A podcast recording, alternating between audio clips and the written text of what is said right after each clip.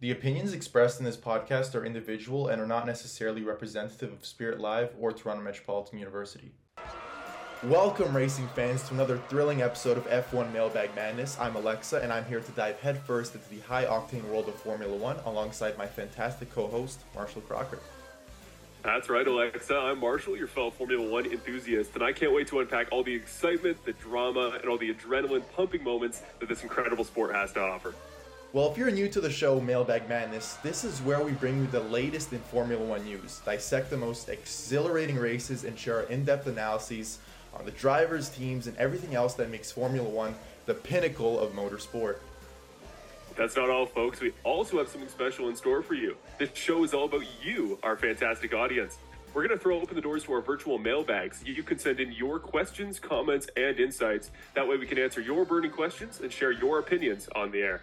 So, whether you're a die-hard F1 fanatic or just dipping your toes into the world of racing, Mailbag Madness is the podcast that's got it all. From the twists and turns of the track to the inside scoop on the personalities and stories behind the helmets, we're your one stop shop for all things Formula One. So, buckle up and get ready for a wild ride through the world of Formula One. This is Mailbag Madness. Hello, everyone, and welcome to the final ever episode of the Mailbag Madness podcast. My name's Aleksa. I'm here with Marshall Crocker. And Marshall, man, the season's over. We got one more episode left. How you feeling? you know heartbreak that my uh, my Sundays are going to get so much less occupied, so much less to look forward to in the weekends, not just the races but quality and practice as well. But no, on to bigger and better things hopefully uh, next year, and and we'll be uh, busy during the off season just as the teams will be, I'm sure. Yeah, I think the Abu Dhabi Grand Prix was like almost a direct reflection of what we saw this season. Very dull, very boring. We don't even need to talk about that race. We kind of uh, knew going into it who was going to end up, you know, finishing on the top step of the podium and.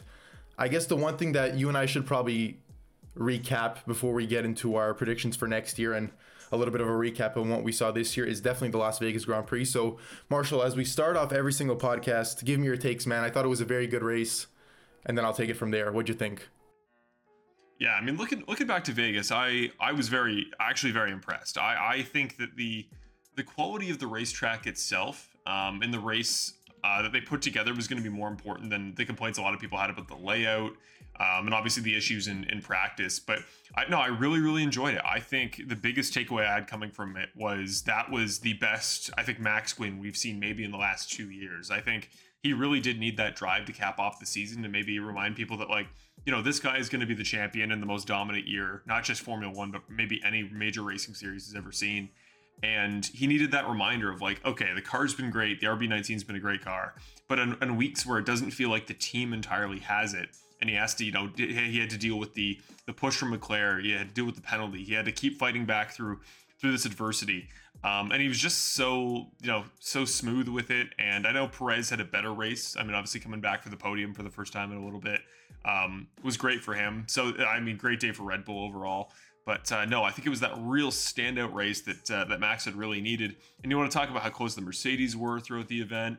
Uh, Lance Stroll with a nearly magical P5 that um, I certainly hope doesn't get overblown because these these bad drivers they tend to have these like one good race every year that um, seems to justify for a lot of people. Oh, you got to keep that seat. And in the case of Stroll, you've lost the qualifying battle like 21 to two, and you're going to have some people justifying that you uh, you are still deserving of that second seat. So I, I hope people don't extrapolate too much out of it because it's a crazy track. First time anybody had been on it, but I was really impressed with the product and the wheel to wheel battling. I think partially because the DRS zones seem to be like perfectly correlated to how much top speed the cars had. I think it was great. I think they did a great job and and really bounced back after practice. Yeah, I mean, I was also very impressed with our predictions. I said prior to the race that I thought Red Bull was going to have a very dominant showing, and that's what it looked like up until the final lap of the race, where Leclerc ended up getting that final uh, last second overtake over Perez. I actually predicted the top three in our previous podcast, and I was one lap off from getting it completely correct. A lot of people were questioning whether or not the Red Bull would be fast at this uh, racetrack, and I perfectly predicted that they would be given the long straights as I mentioned. Perez, although I was surprised that he had a bad qualifying, I wasn't surprised that he was able to make his way through the grid, even though he started, I think, P12 or P13 because of the uh, of the DRS prowess that that RB19 has shown throughout the entire season. I think he did a very good job overtaking all the cars in front of him. He did what he had to do, and I don't think there's been one driver on the grid this year that has overtaken more cars than Perez. Like talk about a guy all year that has had pretty much bad qualifyings for 50% of the time, and you know ends up you know finishing not all the time on the podium, but I think he's finished. I think on the podium maybe nine or ten times, which goes to show that again he was he's just been able to utilize that uh, that car in in, in places where. Uh, where he should be because you know we talked a lot about how he's always you know losing his uh losing his time on the on the corners how he's not throwing it uh into the apex the way Max is and he's losing time uh evidently in qualifying and he's starting, you know, on the lower end of the grid. But I think he did a great job uh, overtaking all the cars that he had to. And, you know, he was literally one lap away from uh, giving Red Bull, you know, they're like a millionth one two of the season. So definitely hats off to him. I thought he had a great race. I do think Ocon and Stroll got a little bit lucky with the safety car. And I think Ferrari threw this race away, and I'll tell you why. If Leclerc had pitted uh, when Perez and Verstappen had pitted during that second safety car, I think he could have won the race because I, I actually thought that Ferrari had some really good paces uh, this race in particular. And I know Max ended up boxing on that same lap that he got overtaken by Leclerc, so he might have taken his foot off the gas a little bit at one point. But again, I just think that uh, I just think that Ferrari threw it away. They, they once again, man, I, I really think they could have they could have ended up winning this race. And not only do I think that. Uh, that Ferrari could have won the race as I just mentioned, but I do think Sainz also could have had a really good performance had he not uh, had he not got that uh, that penalty because of the uh, the mechanical change that they had to make to the car. That was very unfortunate because, as you do know, they did start with a one-two in qualifying, but Sainz ended up having to start 11th or 12th, I think, because of the uh, because of the issue that he experienced in FP1. And yeah, I thought I thought it was a great race, as you mentioned. A lot of overtaking opportunities, a lot of unexpected surprises in the top 10, as I mentioned. Ocon and Stroll. They did get a little bit lucky with the safety car, but I do think that they did have pretty great race. They did have a pretty good race and in, at a track where we did think that there was going to be a lot of safety cars, they really held their own, especially Stroll, who, you know, we might criticize him maybe for his driving skills, but I thought he held his own and was able to, you know, not only beat Alonso, but put up some really good points, and it gave them a shot to kind of battle it out with McLaren in the final race of the season. It didn't happen. But, uh, yeah, overall, I think one more thing I wanted to mention was definitely Lewis Hamilton. I thought he threw his race away a little bit uh, when he tried that overtake on Piastri. He definitely could have fought for a podium place. I thought the Mercedes had some really good pace, but just ended up getting that puncture, and him and Piastri both, you know, after having to pit because of the puncture, came out I think, you know, lower than 15. So, yeah, but overall it was a great race, really entertaining. I do think that Max had some, you know, great overtakes, had a really good performance. That overtake on Russell was a beauty. I mean, I don't know who he overtake before that, but it might have been one of the Alpines. He just, he had, he had a really great race, and yeah, I think uh, again this was the race that. Uh, we go we knew going in that although although I thought Red Bull was going to be quick, I didn't think it would be that close up until the very end. And yeah, uh, you had three drivers that, that effectively could have won that race. But uh, overall, other than watching Lando Norris uh, fly off in a helicopter to the medical center, I thought it was very entertaining, and I can't wait for them to go back there next year.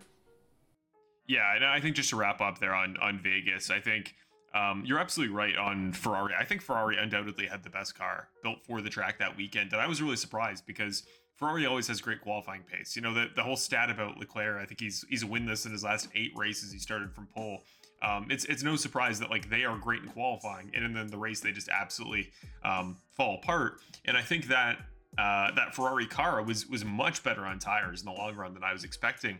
And I was watching the race and I'm going, yeah, Leclerc hadn't made those mistakes, and they had the pit stop um, strategy a little bit better. I think they would have been easily five seconds ahead of Max. And then it's a fun case of like, okay, how much could Max have really run away if he had to put the pedal down? Um, how could he? How much could he have chased him down? Um, and I think the other thing that, that just to tie maybe this race and Abu Dhabi together is the element of I think it made the teammate battles that were relatively close for a couple teams. Um, I actually like that in the case of Mercedes, Russell really brought it back in the last two races in terms of I think overall pace, obviously Vegas, he still finished behind him. Um, wasn't the finish of the race he wanted because he also kind of threw that one away with the, the incident with Max. Um, but the, the podium, more importantly, in uh, in Abu Dhabi, um, he really stepped up, and he not only on the finish position, but I think he had the pace on Hamilton. Um, really, the entirety of both weekends, and then the same for Ferrari with Leclerc, um, who's had a really up and down year. I mean, people never forget back to the very first round of the season back at Bahrain, had that uh, I think it was a hydraulic issue um, they took him out of the race with only a few laps to go, which would have been a, a, great podium. Turned into nothing. The fact Sainz was beating him in the points this late in the year, I just I, I worried people are going to make the wrong narrative out of it, and that Leclerc, for as many mistakes as he makes, and it is the reason he'll never be a world champion in my uh, my perspective, um, but is I think undoubtedly the more talented raw driver of the two. Um, and I'm glad that like, he was able to show that in the last couple races, jump up in the uh, point standings. And I think Carlos was really the biggest loser of the last two weeks because man, he dropped like a stone in the driver's standings. And And uh, I think it would have had a more compelling case if he had beaten uh, Leclerc this year, just like he did with Norris back in the day. And I know Norris was a younger driver when they raced together um, a couple seasons back, but yeah, he Sciences makes it makes a really compelling case against. We talked about it in last week's episode, but against a lot of really really good drivers head to head and teammate battles. So just an interesting uh, you know way to way to come out of it and the fact that those battles i mean it's still 50 points between the mercedes guys but uh, russell's had some really bad luck this year so i don't know i just put put put a lot uh, a, a, very similar uh, you know a level of, uh, of trust and prestige on on both sets of teammates there and i'm glad that the final results at the end of the year kind of evened out those championship battles oh definitely i mean look if you told me that uh, alonso would actually be the one finishing p4 in the driver standings after the uh, the drop off that Aston Martin had mid season, I, I, I wouldn't have believed you. And you and I talked about it in the first episode. I think you said Lando Norris actually leapfrogging Fernando Alonso to uh, yep. to finish P4 in the driver standings. And I mean, hats off to him. He he drove, I think, uh, two solid races to say the least. Brazil was definitely an all time an all time race in my opinion, and that just goes to kind that just goes to show the, the kind of season that he had throughout the entirety of the of the 2023 calendar. I mean, at the beginning he he was obviously obviously one of the best drivers on the grid, and he still is. And yeah, to, to see him finish P4 ahead of Leclerc, Sainz and Norris after seeing what happened to Aston Martin is is unbelievable. And if you had told me that Sainz would have been the one to finish last for that for that fight for for P4, I wouldn't have believed you because I think two races ago he was uh or even last race I think before Abu Dhabi he was he was tied fourth with Fernando and you know, he got not only leapfrogged by his teammate who teammate who was behind him throughout the entire year, but he got leapfrogged by uh, by Orlando and he got leapfrogged by uh, Fernando as well. So yeah, really unfortunate for Sainz there. I don't think that's a reflection of his season entirely. He is at the end of the day the only driver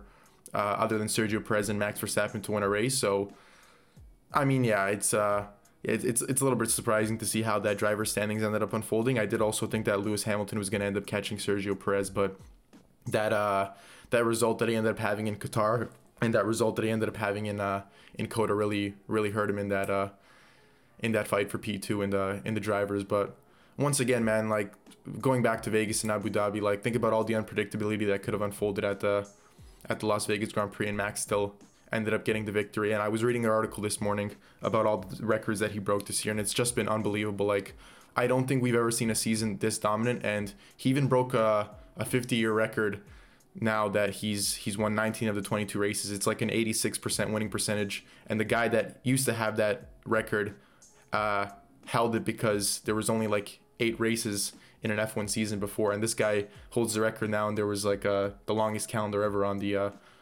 on the F1 season, so that's just unbelievable. And I don't know if he's going to be able to replicate that next year. Um, I think we'll probably see something like we did in 2022, where we have those maybe early title challengers or maybe the odd race winners every now and then because I do think that Ferrari, Mercedes, and McLaren are going to come with better machinery, as I've mentioned throughout the entirety of the season one of the podcast.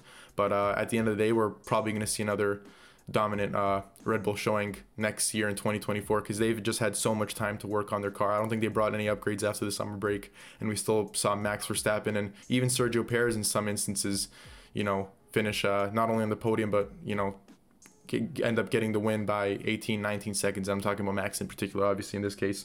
But uh, yeah, I mean, Marshall, now that the season's kind of wrapped up and we don't have anything else to do on our Sunday afternoons, uh, what do you think is going to unfold in the 2024 season? Are we going to see a new champion? Are we going to see a new, you know, team in the constructors uh, battle it out for uh, for P1 or P2? What are your what are your expectations? And I'll take it from there.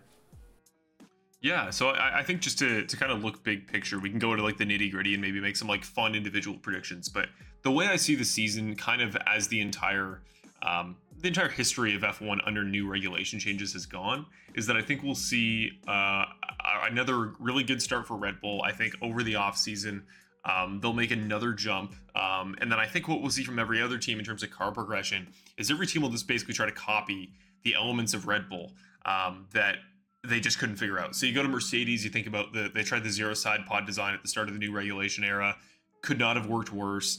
Um, didn't go the, the, way they wanted, and then all these other teams with uh, you know, Williams is the great straight line speed, right? But if they can figure out the aero a little bit from Red Bull, and every every team can try to piece together what they did, similar to how a few years ago you remember the uh, the racing point that Sergio Perez did so well in.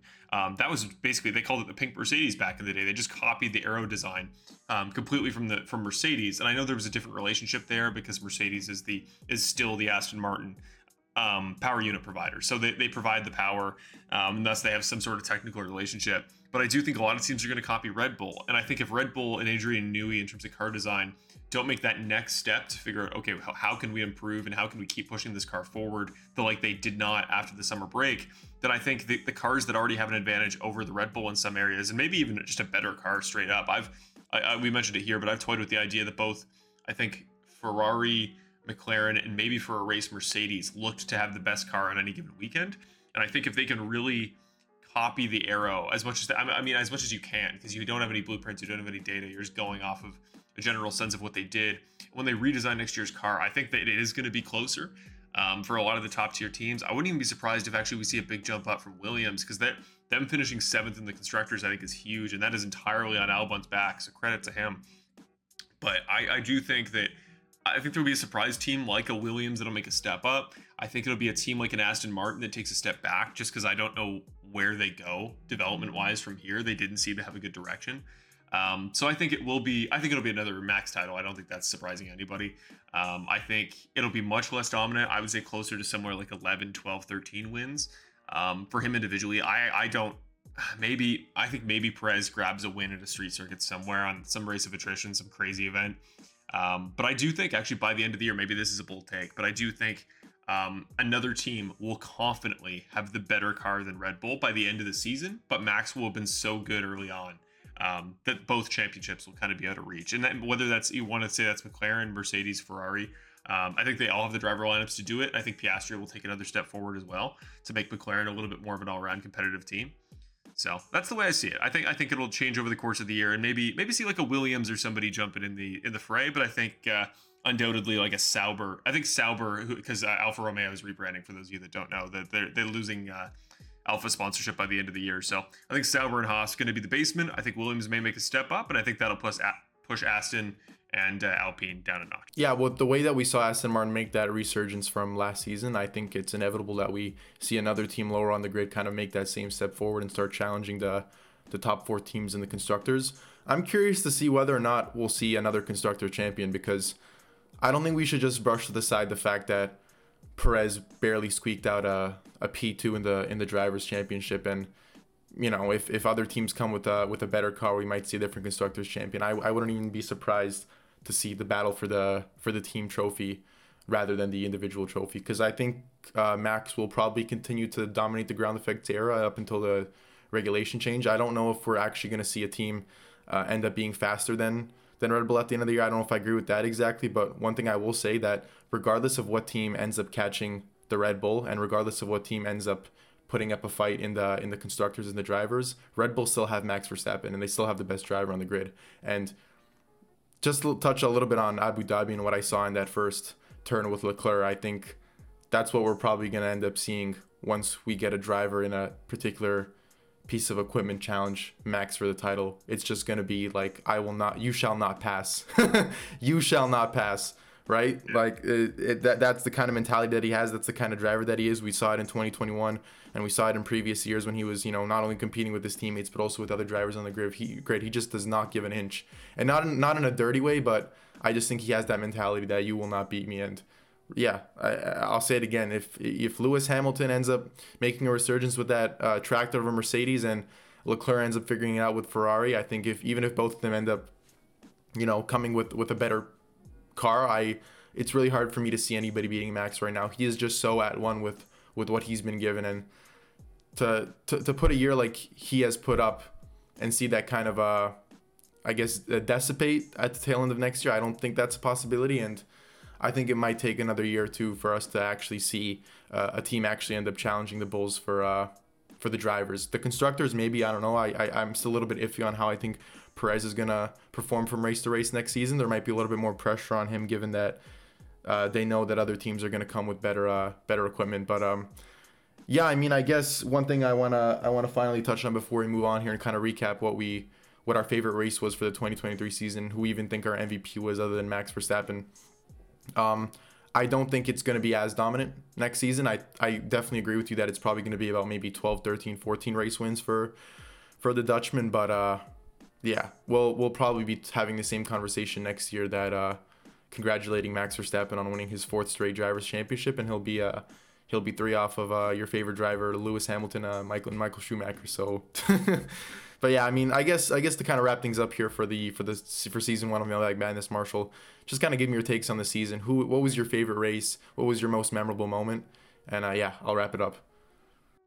Yeah, let's do it. So, uh, okay, actually, favorite race is going to be interesting, and I, I, thought about this one um, a fair bit because I was like, okay, do I do I put favorite race down to um, race that is most competitive, or do I put it down to race that was um, like I, I, in in the moment when I watched it, I was like, oh, that was a really good time. And there's there's some days where um, even I mean I think we'd all agree for Abu Dhabi yesterday, where it's like, oh man, like you're just you're watching it because it's the end of the year. You want to see the storylines. Maybe maybe the constructors battle between Ferrari and Mercedes comes down to the wire, which it all it would have potentially if, if Leclerc had maybe tried to back up uh, Russell, but no, it's it's it's a case of like I think the race that I came out of the season most impressed with um, was funny enough Vegas. I, I came out of that one where I was like, this race, something about it, just every everywhere throughout the field, it felt like the right teams were battling. It felt like there was a very clear narrative you could make. And what I kind of like about certain races now in this current era is with so many new fans jumping into Formula One, there are just some races that feel like if I wanted to explain to somebody what this sport is, what the dynamics are, um, and not just a race that was like topsy turvy and like, whoa, this guy's up here, that's crazy. Um, it might be Vegas because you get all the great battles up front. You get Leclerc, you get Verstappen, you get Perez, um, you get the Mercedes doing what they do, having good pace on occasion, but then there's some drama there. Uh, and I really enjoyed it. And as much as I did like Singapore, I, I was kind of frustrated. The lack of passing, I think, ruined the end of that race. And I know a lot of people are just going to point to the one race Red Bull didn't win as like, oh, that must have been the best one. Um, but I think I think Sainz Sainz ran the perfect race he had to, and he absolutely worked within the confines of what Singapore was to lead as a race, like where you had to be defensive. He did great with his battery usage that day, and and it was a very deserved win for where he was. But it was just frustrating seeing, you know, guys that I, I, think in any other track would have been a lot more competitive. And I think Max's comeback from the back would have been even better if it had been somewhere like an Interlagos or like a Silverstone or somewhere where there's some, some really some room to, to flex your muscles a little bit. Um, so that race came close in terms of obviously it came down to the end. You get the Russell wreck um, trying to chase down for, for third place and really good race. I'm going to give it a, a, bit of a pip to, to Vegas. And the big problem for me is I'm actually curious what you say here, Aleksa, because I know there are some other really good races um, that I'm definitely forgetting. But I tried to go back through the season, just watch back some old highlights and just figure out what races I may have slipped my mind and just. Man, Matt, Max being up there, I, I get the frustration. Even as somebody who really likes what I'm, I'm just so incredibly like impressed with what he's doing and what he's been doing for years and i like that he is really making himself um, building up this this phenomenon about himself before he i think leaves earlier than most f1 drivers will in their careers.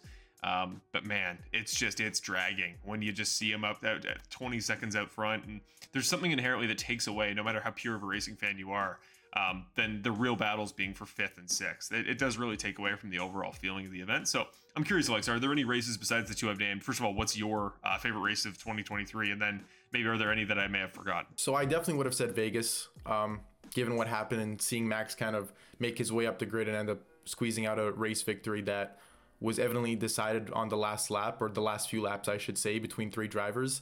Now that that point also points to the other obvious answer, which is Singapore. I think the battle that we saw between Ferrari, McLaren, and Mercedes was really, really, really entertaining. And I think just seeing someone else other than Max Verstappen being at the front of the grid was really refreshing for someone that just got into the sport this year.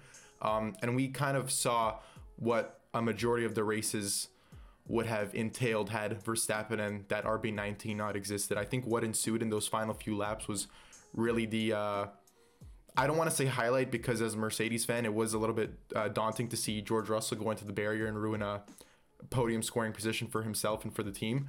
But I think seeing that, uh, seeing those final two, two, three laps unfold with uh, Sainz giving you know Norris the DRS and Hamilton kind of pushing Russell to overtake Norris so he can find his way on the podium as well. I thought it was I thought it was very entertaining, and I actually remember watching that uh, qualifying session and jumping up and down because I couldn't believe the fact that you know, a rookie in Liam Lawson ended up uh, pushing Max Verstappen out of Q3 and forcing the the Bulls to start P11 and P12. So, you know, for someone that just got into the sport this year, I think it has to be Singapore and.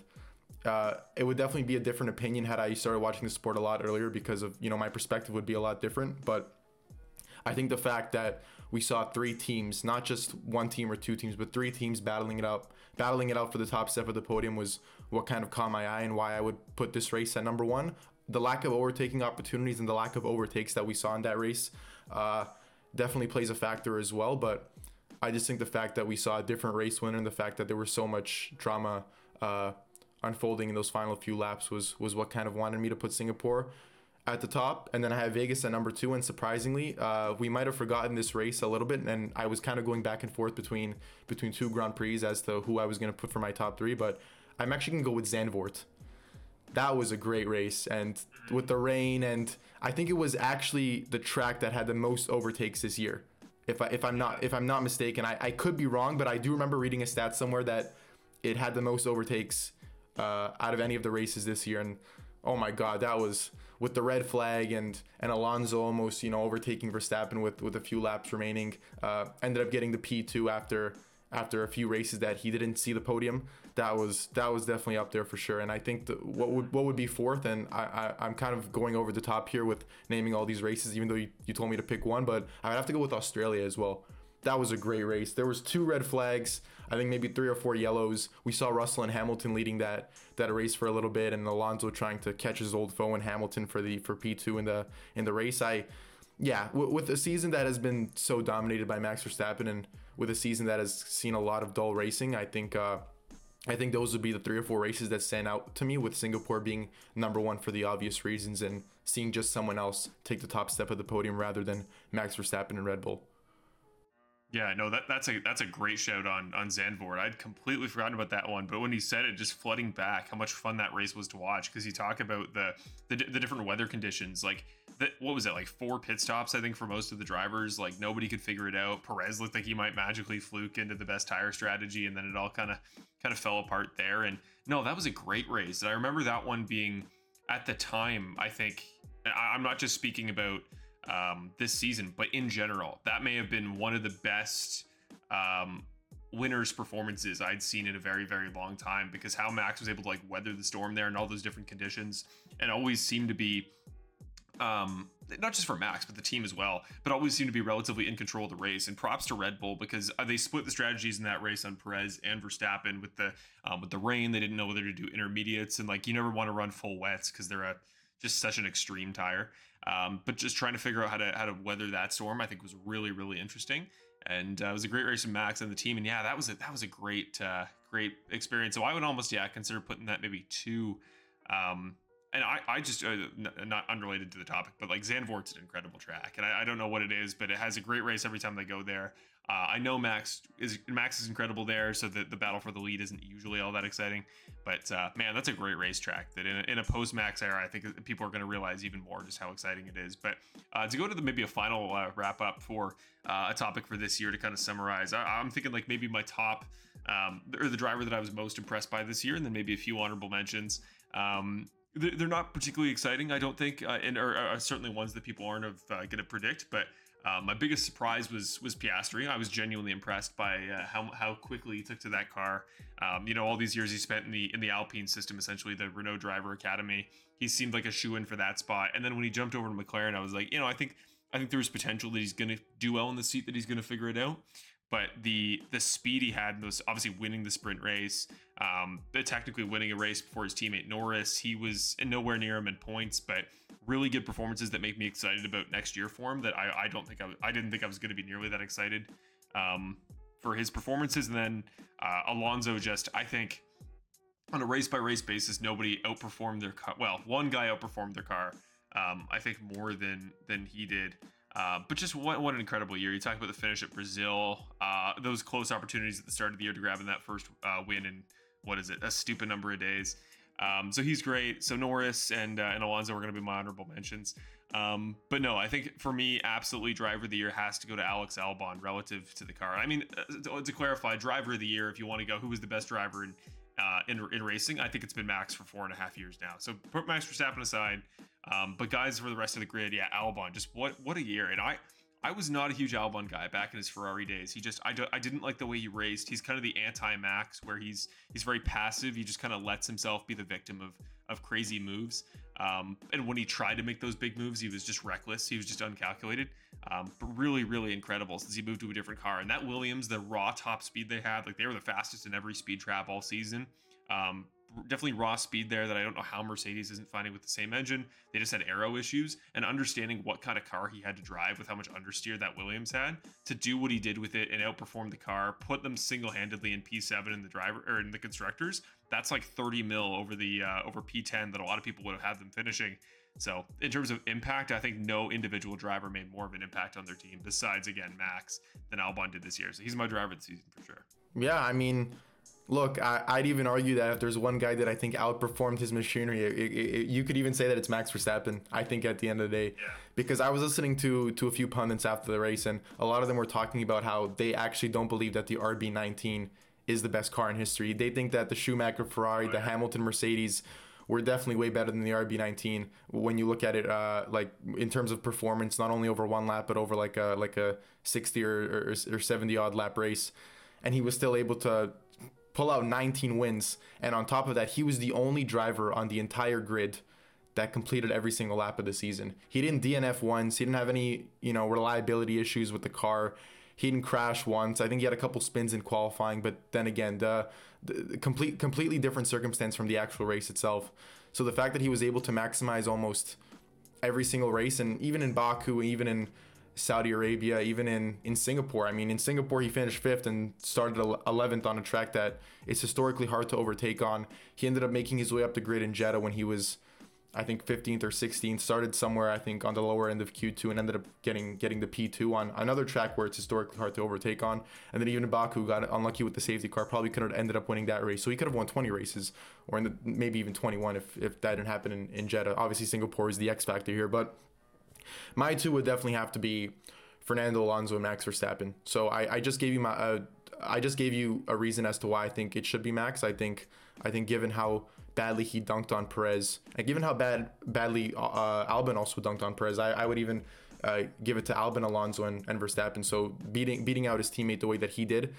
Um, is definitely what, what why I would justify a top three spot in, in these circumstances. But Alonso, man, 42 years of age, had what the third most podiums on the grid after the two Red Bulls. It's just just an unbelievable season for him. And I know he didn't end up getting the race win, and I know he he ended up finishing fourth in, in the championship when he was comfortably P3 for a while ahead of Hamilton. Had Aston Martin not taken those upgrades off, he probably could have finished P3. So a little bit unfortunate there, but man, that that guy was driving unbelievably, and he's so he's so tactically sound in terms of you know the way he races, the way he defends like how, how he's able to to analyze the race before it even happens. Like yesterday in Abu Dhabi when he brake tested Hamilton because he knew that he was going to get the DRS uh, slipstream on the on, on the next turn or in the next straight in, in this case. So it would definitely have to be him. I think he he definitely put that Aston Martin where it shouldn't have been, and had Aston Martin, uh, yeah, had Aston Martin not have a I don't want to say incompetent second driver, but definitely a, a, better second driver. They they probably could have beat McLaren because at the end there with McLaren only beating Aston Martin, but I think 50, by I think 15 or 20 points, it should have not been that close based on where McLaren were during the second half of the season. Had Stroll only scored a handful of more uh, good point scoring positions, we could talk, be talking about Aston Martin being P4 in the constructors right now, or I don't want to say P3 because Ferrari and you know uh, Mercedes ended up also getting the better of Alonso in a lot of those races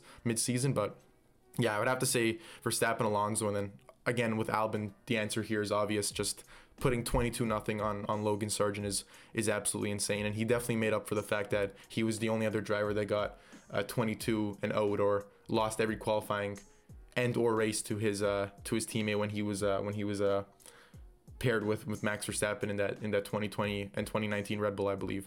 So uh yeah, I mean, look, going back to the races before we wrap up here, I think we actually had some crazy barn burners, and you know Monza is another example of that. I don't even think Spa was a bad race either. There there was definitely some great races here. I just think the outcomes of those races is is is what kind of hurts the integrity of of the uh, the entertainment that we saw from race to race. I think we had a, we had a lot of great races this year. It's just the fact that Max was so dominant in all of them kind of kind of what uh what kind of like mitigates the uh, the excitement from from a majority of them. And Zandvoort's a perfect example of that. Max ended up winning, but you know the, the rest of that race was just so entertaining and.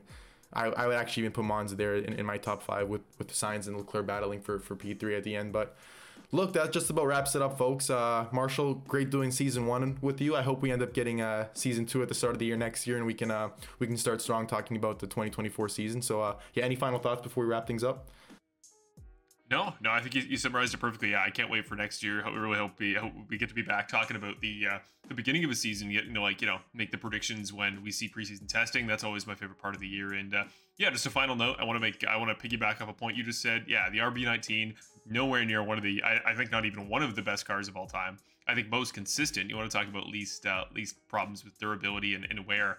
Um, but without a doubt, look up videos. The Mercedes W11 from 2020 is the F1 aside, as somebody who's been in every form of racing for over 10 years now, um, is the greatest race car I've ever seen. That thing was a, beauty, and, and I'm not going to extrapolate um, anything about Hamilton or Bottas or any of those guys because of it, but that is a beautiful car. So you want you want some homework? Go home and just watch videos of that thing at Spa. It is it is incredible. But that's that's all for me. It's been a great year, Aleksa, and it's uh, it's been a pleasure to join you this uh, this last six episodes. Yeah, absolutely. Likewise, my friend. Thank you for teaching me a lot, and uh, I'll probably see you in a couple months' time for uh, for season two. Anyways, that's all the time we have for today, folks. I'm Aleksa, and I'm Marshall Crocker, and we'll see you guys back for season two of Mailbag Madness. Take care, everyone, and we'll see you next year.